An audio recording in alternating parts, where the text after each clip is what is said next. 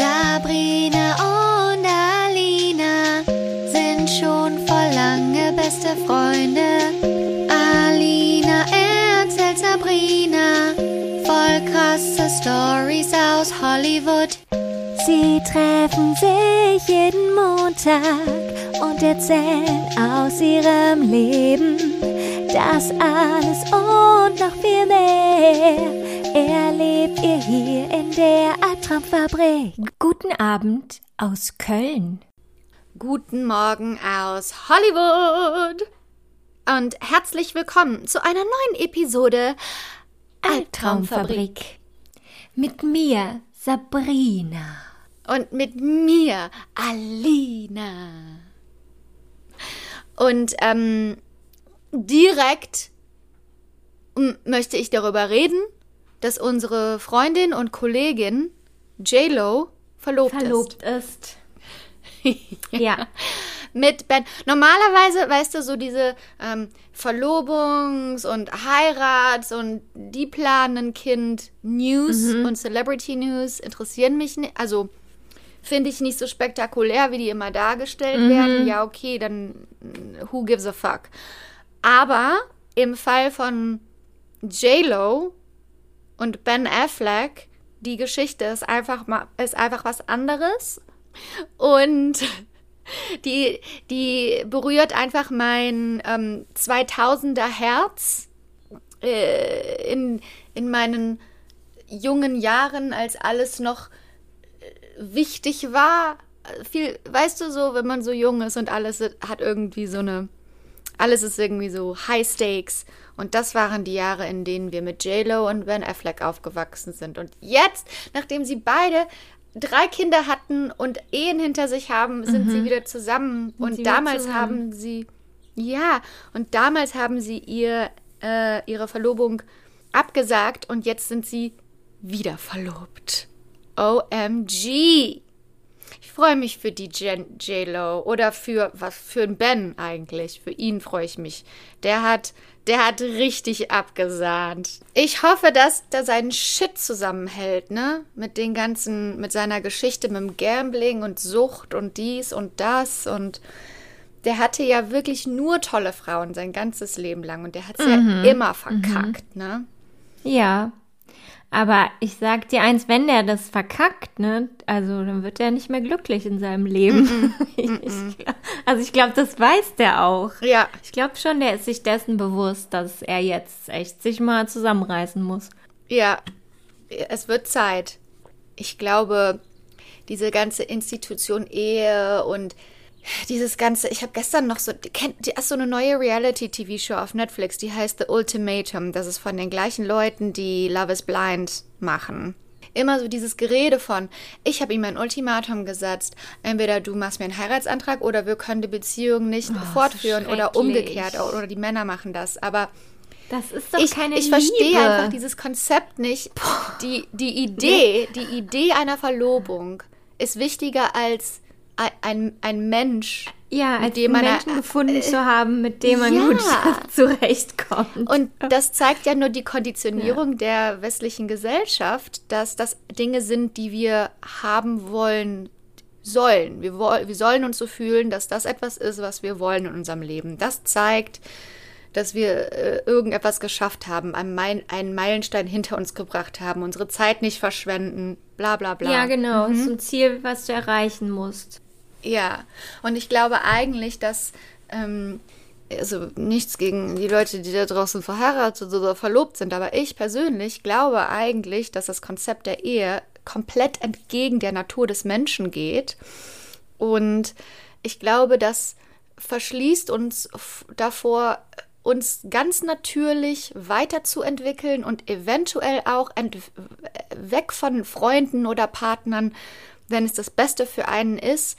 Wenn man auf einmal, wenn man sich nicht mehr liebt oder wenn man nicht mehr zusammenpasst, dann soll man seine eigenen Wege gehen und das soll eigentlich nichts Negatives sein, sondern das gehört zum Leben dazu. Und dieses Eheschließen für immer, das macht überhaupt keinen Sinn für Das mich. für immer, das wird ja gar nicht mehr so gelebt. Also, das verspricht man sich zwar, Ja. aber eigentlich, ja, wenn du, wenn die genau drüber nachdenken würden, was das bedeutet, nee, würden sie nee. es doch nicht machen, oder?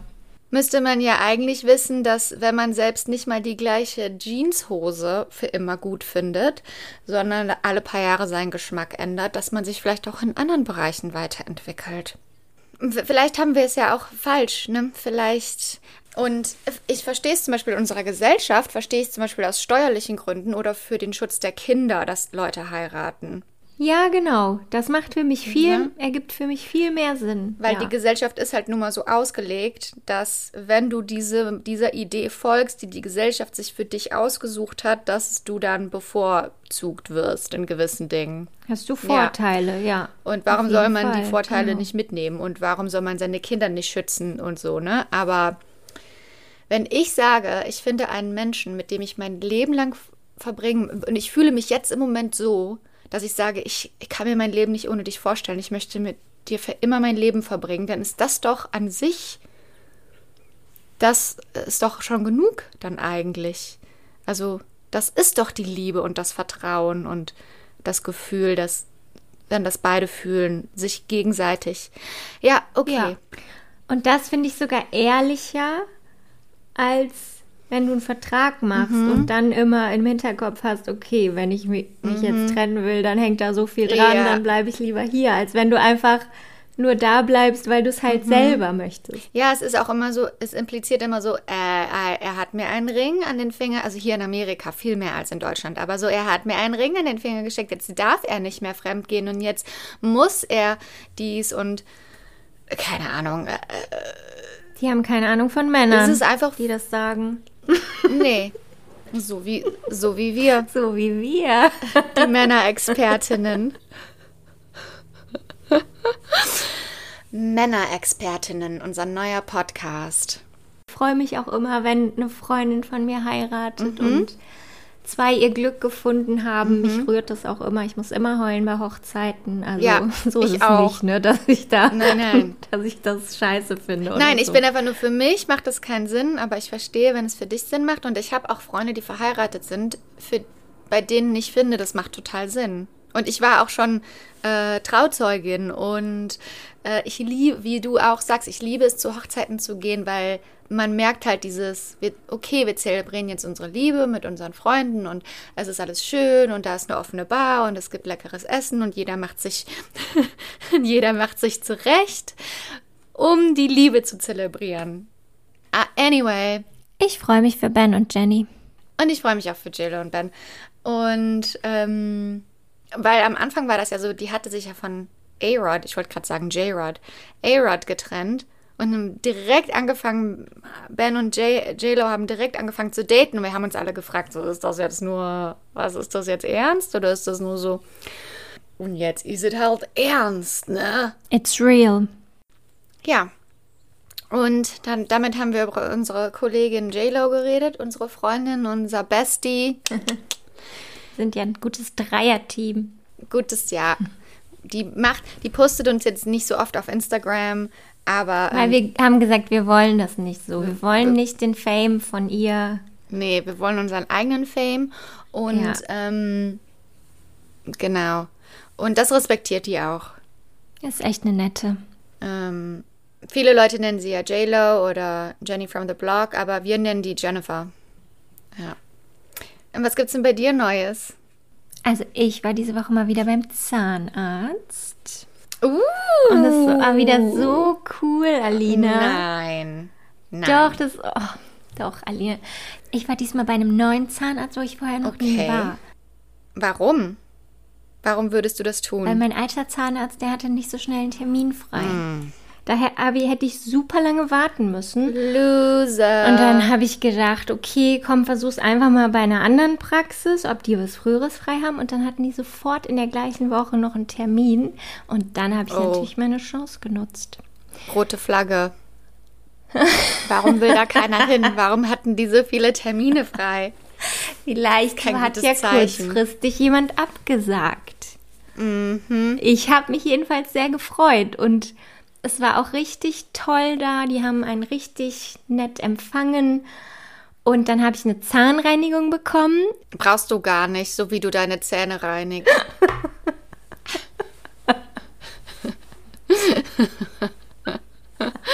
Jedes Mal, wenn Sabrina und ich irgendwie Urlaub machen oder so und uns abends die Zähne putzen und unsere Nighttime-Routine machen, sagt Sabrina so, ich bin dann schon irgendwann fertig mit dem Zähneputzen und dann Sabrina immer noch am Putzen, immer noch am Putzen, immer noch am Putzen. Dann kommt die Zahnseide, dann kommen diese kleinen Stäbchen, da kommen irgendwie noch fünf andere Schritte, von denen ich gar nicht wusste, dass die existieren.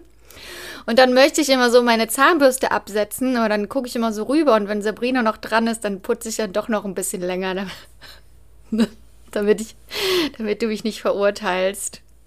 Und jetzt habe ich mir ja bei DM diese Stäbchen geholt, die du auch hattest. Und jetzt benutze ich die auch immer wegen dir. Das ist gut. Diese, diese Dinger da. Interdentalbürsten, ja. genau. Und dann hat die Frau mhm. nämlich, die war super drauf, die hat die ganze Zeit geredet, die hat mir alles erklärt, was sie da macht. ununterbrochen hat die alles erzählt und dann hat sie erstmal sich alles angeguckt, meine Zähne und dann meinte sie auch so, ja, sie benutzen ja auch Zahnseide, ne? Ich so, ja. so voll mhm. stolz. Und dann habe ich gesagt, und auch Interdentalbürsten benutze ich. Und dann meinte die, weißt du, wie so ein kleines Kind. Du wolltest so einen goldenen Stern irgendwo hingeklebt. Und dann ähm, hat die so eine Flüssigkeit auf die Zähne gemacht dann mhm. sieht man, wo man Verfärbungen hat, ne? Okay. Und dann hat sie das drauf gemacht und dann meinte sie danach so, also da sieht man ja bei Ihnen kaum was. Also da wow. muss ich Sie echt loben, hat die gesagt. Oh. Sie haben sie richtig gut geputzt. Und dann, Alina, ist es mir bewusst geworden, ich glaube, deshalb gehe ich so gerne zum Zahnarzt, ja. weil ich da gelobt werde. Ja. Weil ich eine Anerkennung bekomme für meine gute mhm. Zahnputzleistung. Ja, ich, das habe ich gerade schon, während du die Geschichte erzählt hast, ist mir das auch wie ein Lichtlein aufgegangen. Ja, natürlich gehst du gerne zum Zahnarzt mit deinen perfekten Hauern und mit deiner perfekten Zahnroutine. Du machst das jeden Tag für dich im heimlichen Stillen in deinem Badezimmer. Ja, und dann da kriegt endlich, ja keiner mit und niemand sagt, wow, Sabrina, ja, super. Ja. Und dann endlich beim Zahnarzt. Mhm erfahre die ich Anerkennung. die Anerkennung. Ja, von meiner täglichen Arbeit, die ich da leiste im Badezimmer.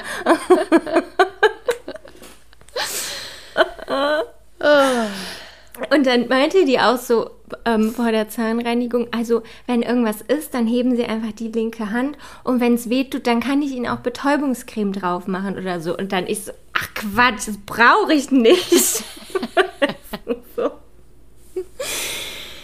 Du hattest eine. Ich wollte einmal einen möglichst guten Eindruck machen. Bonding Experience mit dieser Zahnarzthelferin ähm, oder Zahnärztin.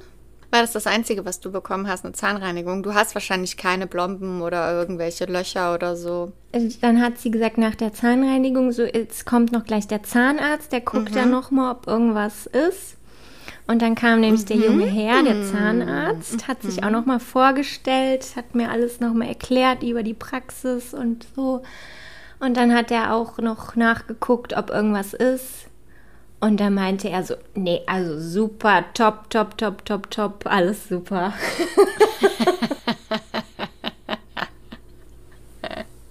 dann bist du heimlich gekommen in deinem Sitz. so, oh! Entschuldigung. Machen Sie weiter. wow. wow. Also ich muss alle meine Füllungen ersetzen lassen. Alle. Vier Stück oder so.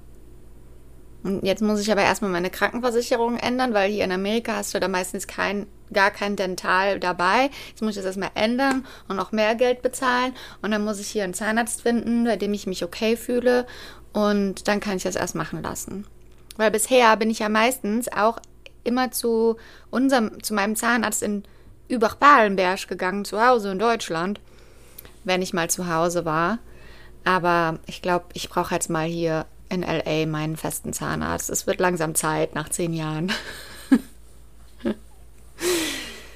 ja, Krankenwesen in Amerika ist oh, eine Katastrophe. Mhm. Ach, das ist so schlimm. Mhm. Da wirst du echt arm, ja. ne? Ja, und du musst auch monatlich mehrere hundert Dollar oder so zahlen. Das ist eigentlich ganz normal. Und dann aber hast du trotzdem noch oft einen Eigenanteil. Also es ist der totale Betrug. Das ist der totale Ja, für Gesundheit. Milliardengeschäft. Das geht, das ist Und für, ich brauche ja nur äh, so Wartung, also nur, wie heißt das denn, äh, ne? Ja, Vorsorgezeug. Aber da bin ich froh, dass du einen aufregenden Tag beim Zahnarzt hattest.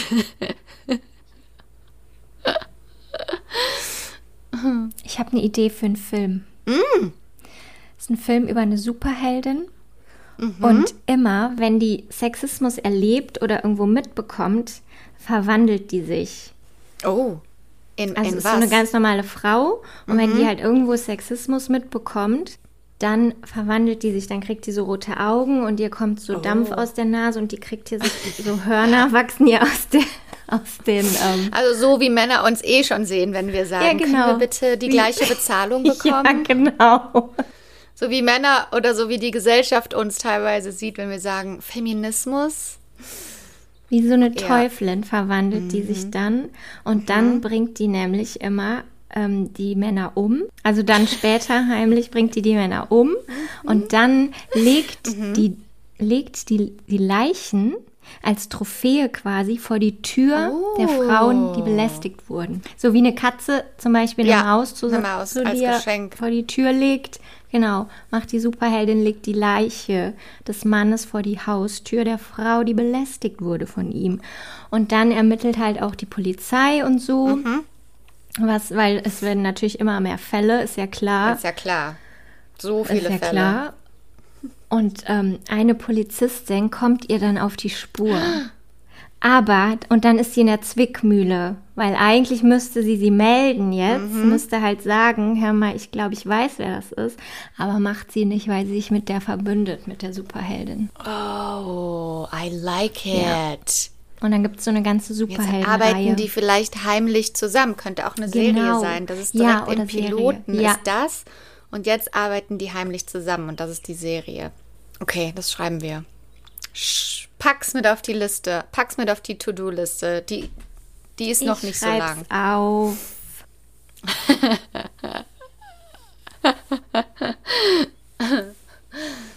Wo wir gerade davon reden, die Diskrepanz zwischen Männern und Frauen, Sexismus in der Gesellschaft und äh, Männer, die ihre Macht ausnutzen. Äh, damit kann ich heute auch dienen. War ja klar.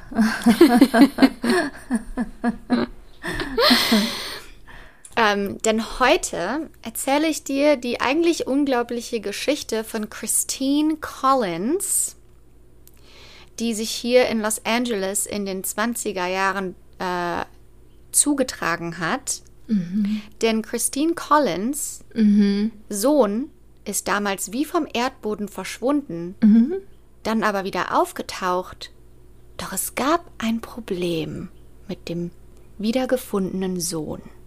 Spooky. Okay, ich erzähle dir die Geschichte von vorne. Hier in LA County, ungefähr eine Stunde, anderthalb Stunden östlich vom Zentrum von LA, gibt es eine kleine idyllische Community, die heißt Mira Loma. Das heißt View of the Hill. Das ähm, View, äh, Aussicht auf die Berge oder Aussicht auf den Hügel. Es ist ein wunderschöner kleiner Ort, umgeben von Bergen, Parks, Fahrradtrails. Ähm, was viele aber nicht wissen, ist, dass Mira Loma gar nicht Mira Loma hieß, sondern dieser kleine Ort hat regelrecht seinen Namen geändert, weil er für schreckliche Dinge bekannt war. Früher, in den 20ern, hieß der Ort Vineville. Und ich erzähle dir heute vom dunklen Geheimnis von Vineville und Christine Collins. Am 10. März 1928 war Christine zu Hause. Christine war eine Telefonistin, hat viel gearbeitet und war jetzt gerade zu Hause, hat ein bisschen Hausarbeit gemacht. Ähm, es ist Tag und ihr, no ihr neunjähriger Sohn Walter kommt rein. Es ist gerade Frühling, das Wetter ist schön, die Kinder spielen draußen. Ihr neunjähriger Sohn Walter kommt reingelaufen und fragt, Mama, kann ich was Geld haben, um ins Kino zu gehen? Christine freut sich natürlich auch, dass sie etwas Ruhe bekommt zu Hause, gibt Walter 10 Cent, um ins Kino zu gehen und fragt auch nicht weiter nach, wann kommst du wieder oder mit wem gehst du, sondern Walter geht einfach und ähm, das scheint einem heute vielleicht komisch, dass man sein neunjähriges Kind einfach so losziehen lässt, aber damals in den 20ern war das ganz normal. Und es war sogar gewollt, weil man wollte, dass die Jungs schnell ein Verantwortungswesen übernehmen, damit sie schnell anfangen äh, zu arbeiten und mit 14 zu heiraten. ähm, dann, als er aber abends nicht nach Hause kommt, macht sich Christine Sorgen. Sie wartet noch ein paar Stunden und dann sagt sie, okay, das war's, er hätte schon längst zu Hause sein müssen, also geht sie zur Polizei. Die LAPD nimmt den Fall auch, die nimmt den Fall auch direkt total ernst. Die sind direkt dran an dem Fall, weil äh, erst ein paar Monate zuvor wurde ein zwölfjähriges Mädchen in Los Angeles gekidnappt und ermordet. Und die LAPD möchte nicht nochmal so eine Tragödie, so eine Story, weil das ist ein schlechter Ruf für die LAPD. Ähm, besonders damals in den 20ern war das ja auch noch nicht so wie heute, dass man ständig von Serienmördern und Kidnappings und Morden gelesen und gehört hat, sondern da waren das, also wenn Kinder verschwunden sind, das waren riesengroße Stories.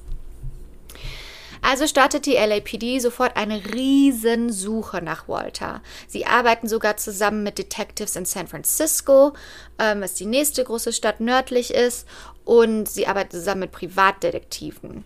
Christine und Walters Vater helfen aus, so sehr sie auch können. Ähm, sie haben sogar eine eigene Theorie, denn Walters Vater war ein Ex-Sträfling. Er saß im Gefängnis für einen Raubüberfall, war mittlerweile wieder zu Hause und er hat gesagt, es muss da irgendjemanden vielleicht gegeben haben im Gefängnis, mit dem ich mich nicht gut verstanden habe. Und derjenige ist mittlerweile freigekommen und um mich zu bestrafen, hat er unseren Sohn entführt.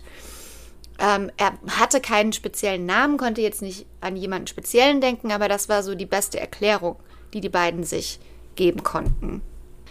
Ähm, dann im späten April, also ein paar Wochen nachdem das passiert ist, waren die Zeitungen auch an dem Fall dran.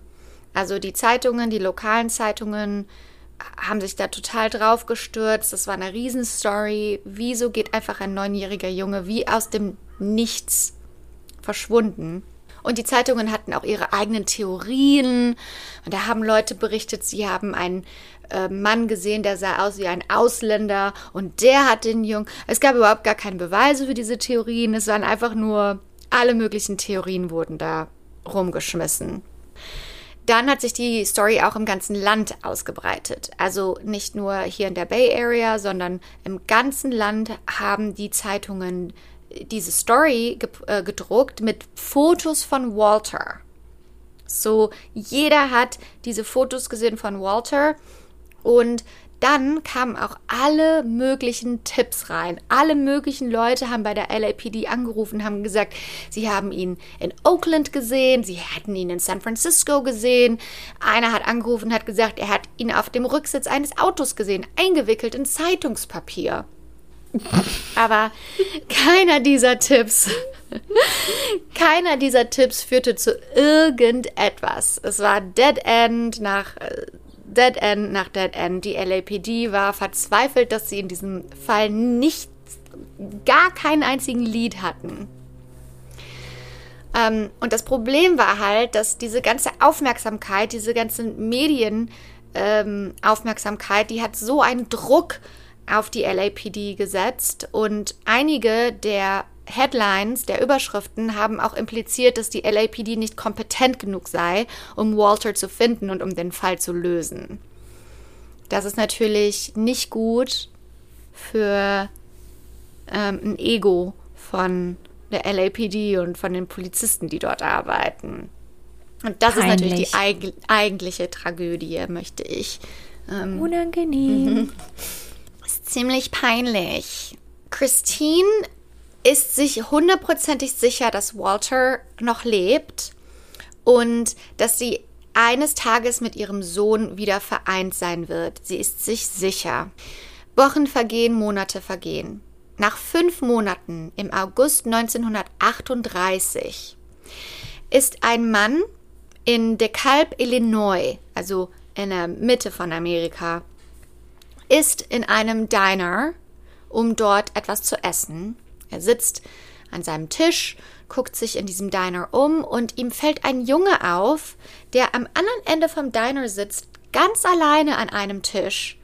Ähm, der Junge ist irgendwie zwischen 10 und 12 Jahre alt und er sitzt dort ohne Eltern, ohne jemanden und isst eine Mahlzeit. Der Mann hatte die Zeitung gelesen mit der Story drin von Walter, die die Zeitungen schon seit Monaten verfolgt haben. Und er erkennt ihn sofort. Der Junge sieht genauso aus wie Walter. Also geht er rüber zu dem Jungen und sagt, du siehst genau, du siehst aus wie Walter, bist du Walter? Man weiß nicht genau, wie der Junge reagiert hat oder was die Konversation war, aber was man weiß ist, dass kurz darauf ähm, dieser Junge zur Polizei gegangen ist und gestanden hat, ja, er ist Walter Collins und er ist gerade seinem Kidnapper entflohen und er möchte einfach nur nach Hause. Ähm, die LAPD bekommt diesen Anruf und endlich, sie haben Walter gefunden. Sie sagen, Christine, wir haben deinen Sohn gefunden. Sie spricht mit ihm am Telefon, um äh, sicherzugehen, dass es ihm okay geht, dass es Walter ist und es sie freut sich, dass er gefunden wurde. Und dann muss Walter halt irgendwie von Illinois nach Kalifornien und diese Reisekosten muss Christine übernehmen. Das sind ungefähr 70 Dollar, was in heutzutage ein bisschen über 1000 Dollar wären. Aber das ist es ihr natürlich wert, um ihren Sohn wieder nach LA zu holen. Dann kommt der große Tag, der Tag, an dem Walter ankommt geht Christine sofort zur Wache und bringt sogar einen seiner besten Freunde mit, damit er das beste Willkommenskomitee hat, das man sich vorstellen kann. Sie kommt in die Wache rein und sieht einen ganz dünnen Jungen und das muss Walter sein. Ähm, sie geht immer näher auf ihn zu. Er sieht irgendwie dünner aus, als er war, aber er war ja auch fünf Monate weg und je näher sie an ihn rankommt, desto mehr sieht sie zwar die Ähnlichkeiten zu Walter, aber irgendwie sieht der Junge auch ein bisschen anders aus und er, er sieht irgendwie aus, als wäre er ein bisschen größer, aber es kann ja auch sein, dass er in fünf Monaten gewachsen ist. Aber je näher sie an den Jungen rankommt, hat sie immer mehr Zweifel, dass es überhaupt Walter ist. Und dann dreht sie sich zu den Polizisten und sagt, ich glaube nicht, dass das mein Sohn ist.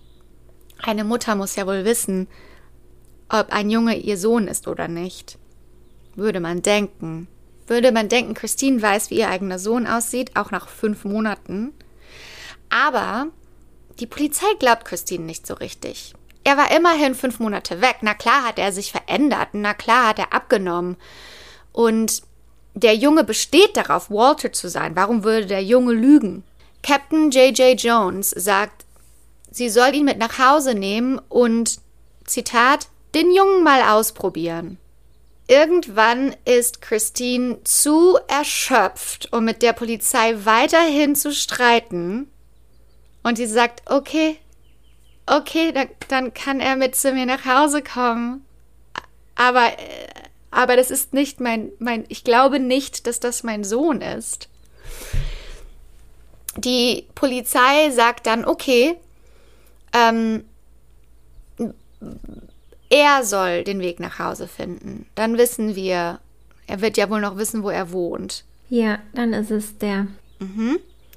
Also leitet Walter die Polizei direkt zum Haus, zum Haus, zu seinem alten Haus, zum Haus von Christine. Und dann kommt auch der Hund rausgelaufen und freut sich, ihn zu sehen, springt ihn an. Und damit ist der Fall klar für äh, Detective ähm, J.J. Jones. Es ist auf jeden Fall Walter und Christine hat es nicht so richtig, hat es nicht so richtig erkannt.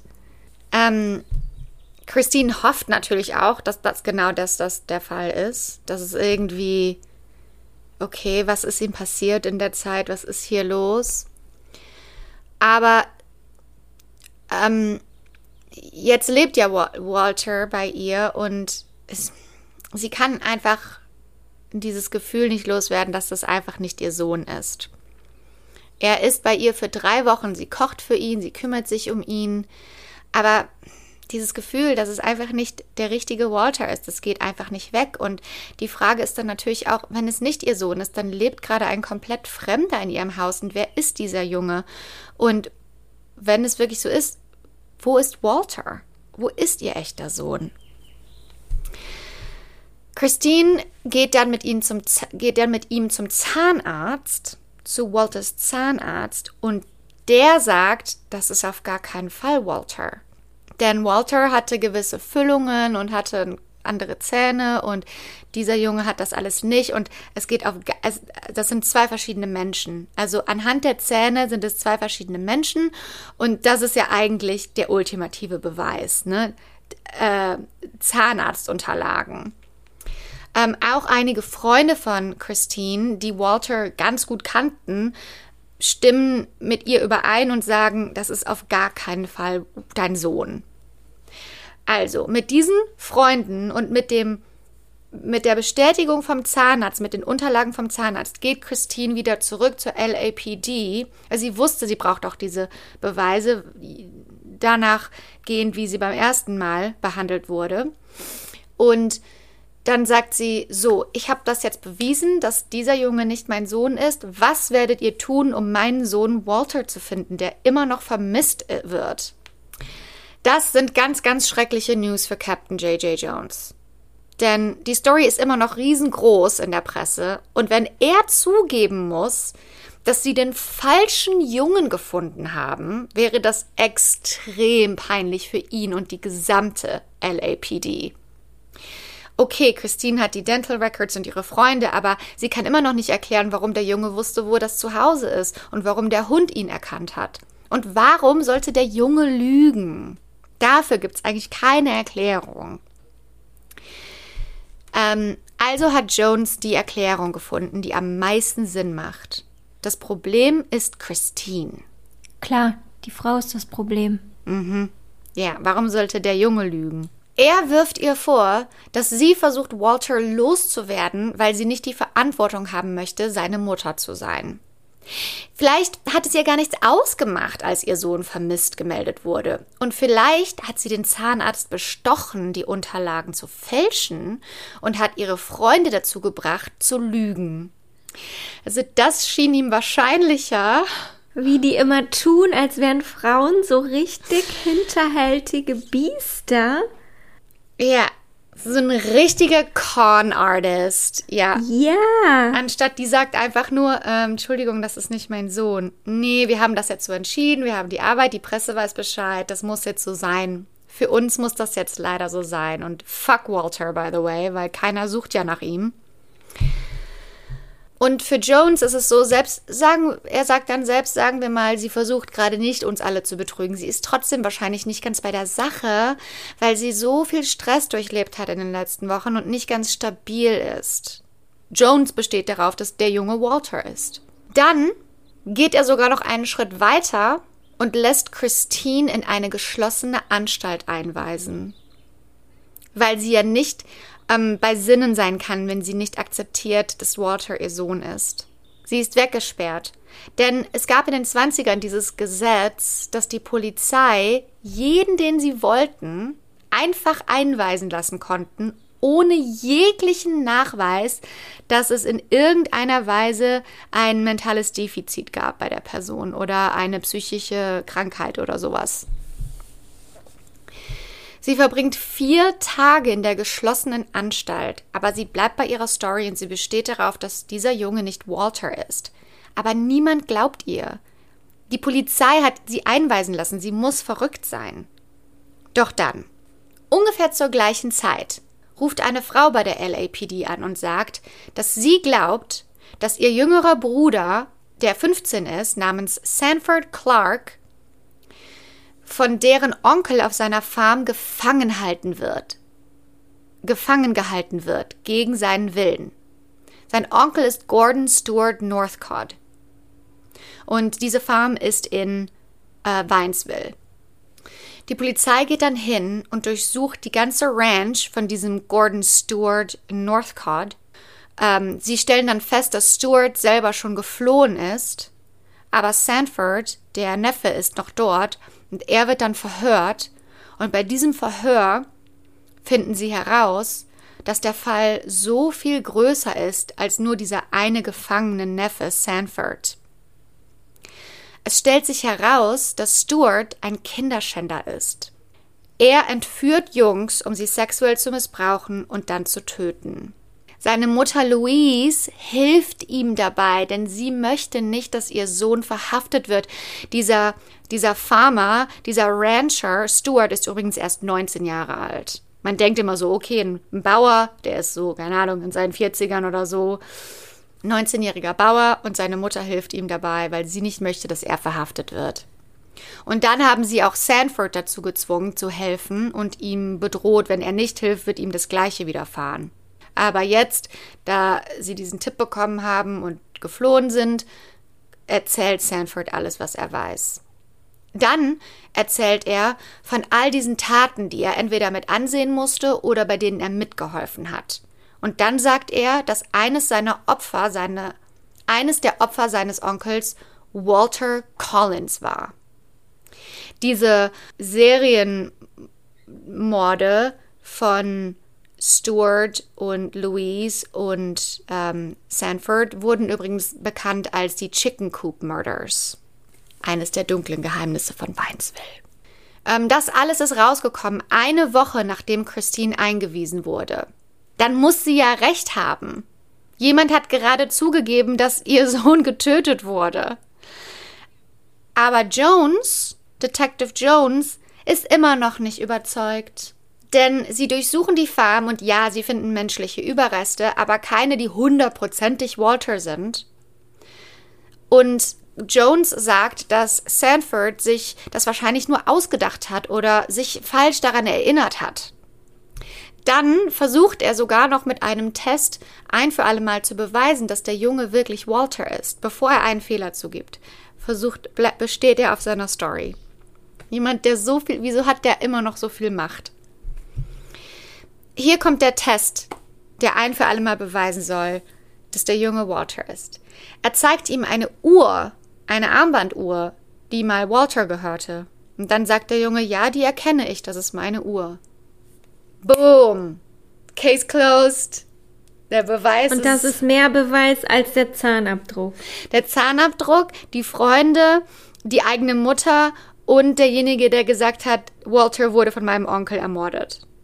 Dadurch, dass aber halt dieses Geständnis rauskam und die Presse war natürlich jetzt, wow, in, die war ja eh schon an dem Walter Case dran, immer noch. Und jetzt kam diese Confession raus an die LAPD.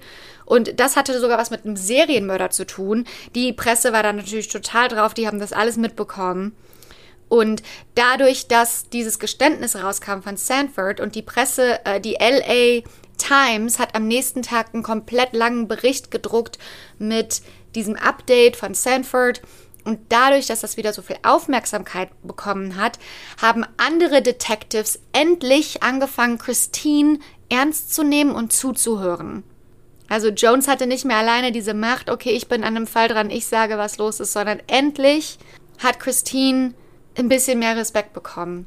Dann kam ein Handschriftenanalytiker dazu und der hat bestätigt, was Christine die ganze Zeit gesagt hat, der Junge ist nicht Walter.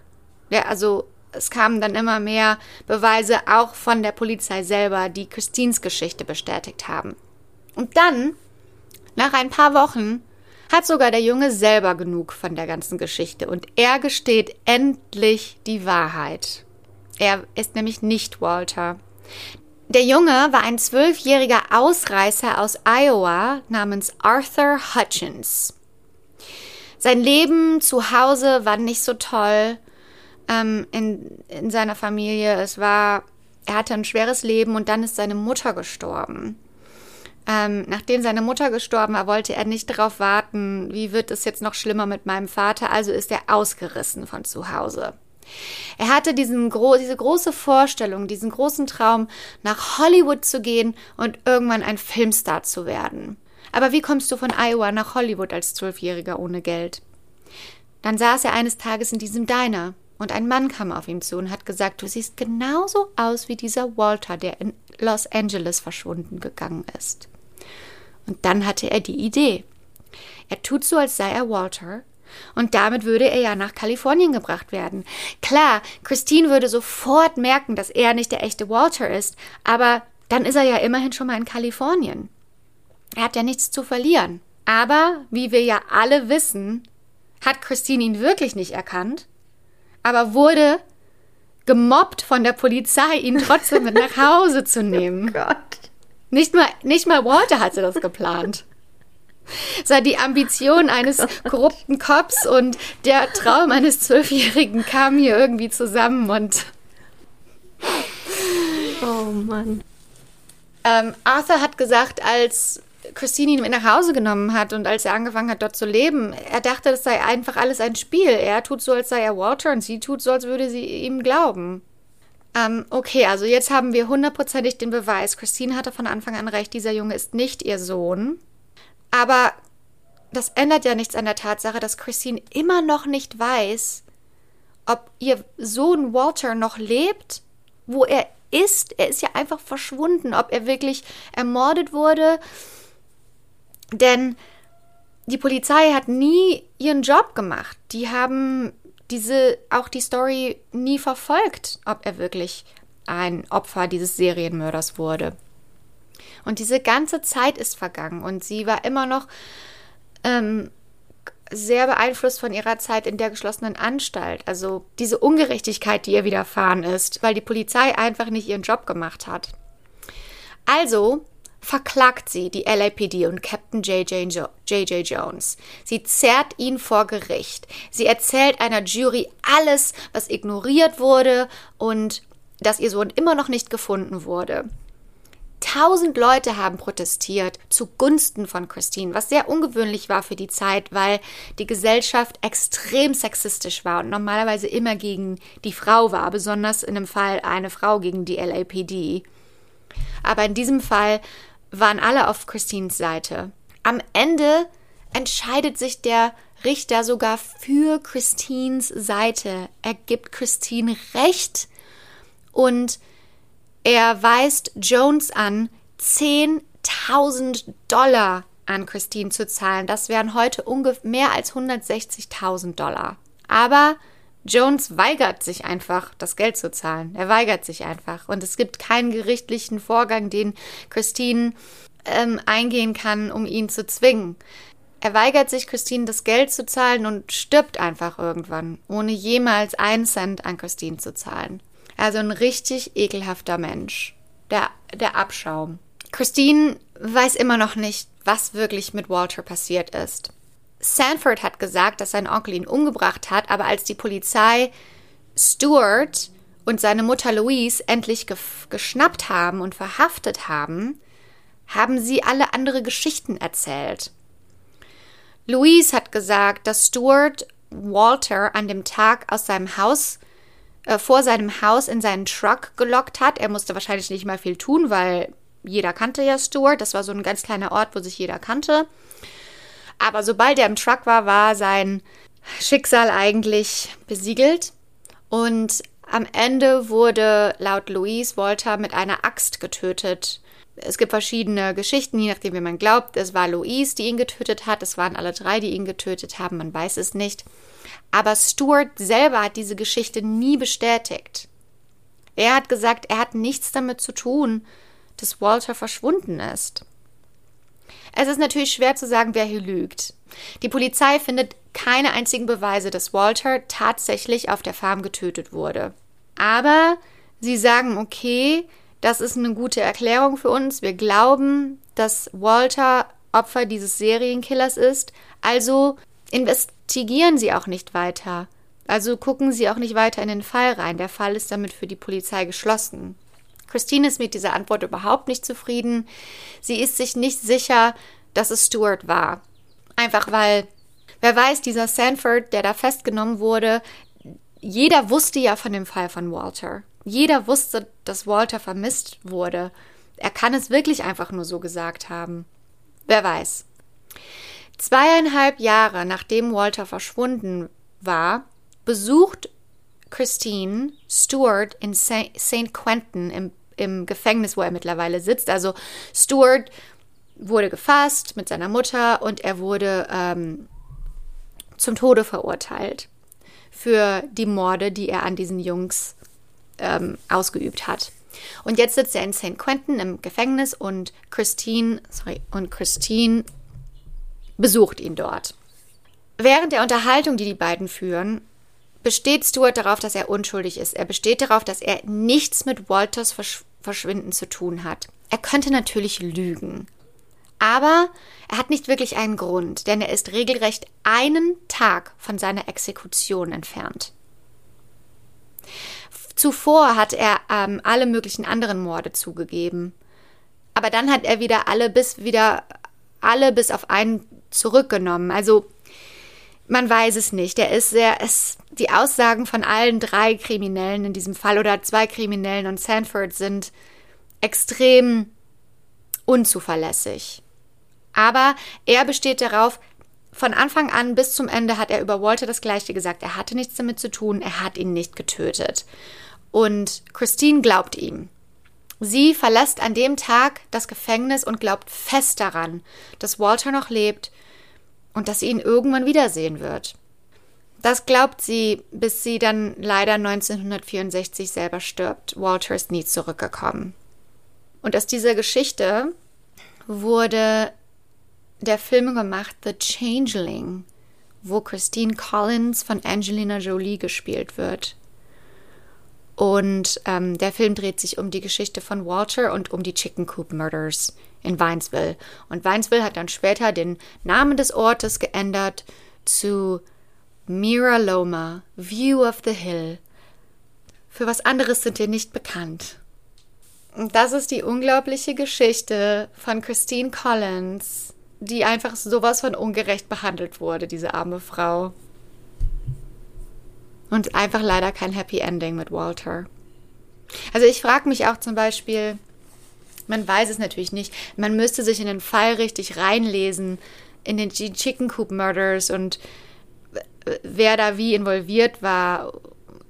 Aber also für mich ist das eigentlich die, die, die größte Erklärung, dass er Opfer dieses Serienmörders war. Auch selbst wenn er sagt, er war es nicht, aber ich glaube, es ist vielleicht noch was anderes zu sagen, jemandem der Mutter gegenüber zu sitzen und die Scham vielleicht doch irgendwie zu fühlen, zu sagen, nee, nee, nee, ich war das nicht und weißt du, so die vielleicht ist das nicht so ein Psychokiller, so ein Psychotyp, der nichts fühlt, sondern der sagt, ich habe diesen Drang, ich muss das tun, aber man fühlt trotzdem eine Scham irgendwie. Und weil die ganze Welt nach Walter gesucht hat aber dann auch wie die Pol oh, dieser Jones, ne? War, war, oh, ich denke mir dann immer, wenn ich solche mh, ich, ich denke mir immer so, wenn ich solche Fälle lese aus den 20ern, 30ern oder selbst bis hin zu den 50ern, 60ern, diese was da alles passiert ist in der Gesellschaft, der Sexismus und mhm. diese ganze Ungerechtigkeit, von der wir nichts wissen, was einfach nur das ganz normale Tagesgeschäft war und wo alle gesagt haben, das ist okay so. Ja. So wie viele Leute haben die einfach so eingewiesen, wie viele Leute sind Och, es ist einfach nur diese, diese ja, LAPD ist corrupt, ne? Oh ja. Mhm. Wenn Technologie, wenn man so Leute, so, die so sagen, äh, Social Media macht alles kaputt, Technologie macht alles kaputt, die Technologie macht nichts kaputt. Es ist wie wir die Technologie nutzen, die das kaputt macht. Und wenn wir die Technologie richtig nutzen, wie wir haben alle eine Kamera in unserer Tasche und ein Polizist nutzt seine Macht aus, indem er sein Knie auf den Hals von jemandem legt, der eigentlich gar keine Gefahr mehr ist, dann heutzutage haben wir wenigstens einen Videobeweis und die ganze Welt kann direkt sehen, was wirklich passiert ist und kann die Ungerechtigkeit sehen und das kann am Ende wenigstens zu einer Gesetzesänderung führen. Aber passiert, dass es überhaupt noch passiert ist, ist unglaublich. Aber. Ja, es ist jetzt wieder passiert. Ja so ein ja. Fall. Jed jeden Tag. Die Konsequenzen sind ja auch eigentlich nicht groß genug, weil das Budget, das, was die bekommen, das ist einfach sowas von groß. Und es gibt halt keine Regulierung, Regulierung innerhalb. Es, es gibt keine Agentur, die außerhalb, unabhängig von zum Beispiel der Polizei ist, die Genau. recherchiert und sagt, Die das kontrolliert, die die Polizei kontrolliert. ja, Weil die Polizei kontrolliert alles. kontrolliert Aber sich wer selber. kontrolliert die Polizei? Ja, und die laufen Das da rum mit ihren. Waffen und Schlagstöcken und äh, Sch- Elektroschockern. Und hier ist das wirklich so, man hat Angst vor der Polizei. Also wenn die hinter mir sind, wenn die dich... Und, und ich bin Ja, du bist eine weiße, blonde privilegiert, Frau. Ne? Ja. ja. Und ähm, selbst da ist das so was. Wenn die sagen, ich habe was gemacht, dann ist das so. Wenn die mich mit aufs Präsidium, ich habe eigentlich keine Rechte, ne? Die können mich in Handschellen und die müssen dir auch nicht sagen, warum. Also ich bin ja einmal angehalten worden und die haben mich sofort in Handschellen. Die haben mich angehalten, haben sofort Handschellen und ich wusste nicht, warum. Ich wusste nicht, was los ist. Die so als, als hätte ich keine Rechte. Na, am Ende war es ein Missverständnis, weißt du? So, okay, aber ich wusste nicht, warum ich jetzt hier am, äh, am, an der Seitenstraße von Sunset Boulevard mitten in der Nacht in Handschellen stehe und hab das, hatte Angst, ich werde morgen abgeschoben. Anyway, we have a police problem in America. Es gibt aber auch viele gute Polizisten, muss man sagen. Nicht alle sind schlecht Nein. und es ist natürlich auch kein einfacher Job, ne? Nein, aber die Institution, an- die Institution ist halt Ja, korrupt. das System ist Ja. scheiße.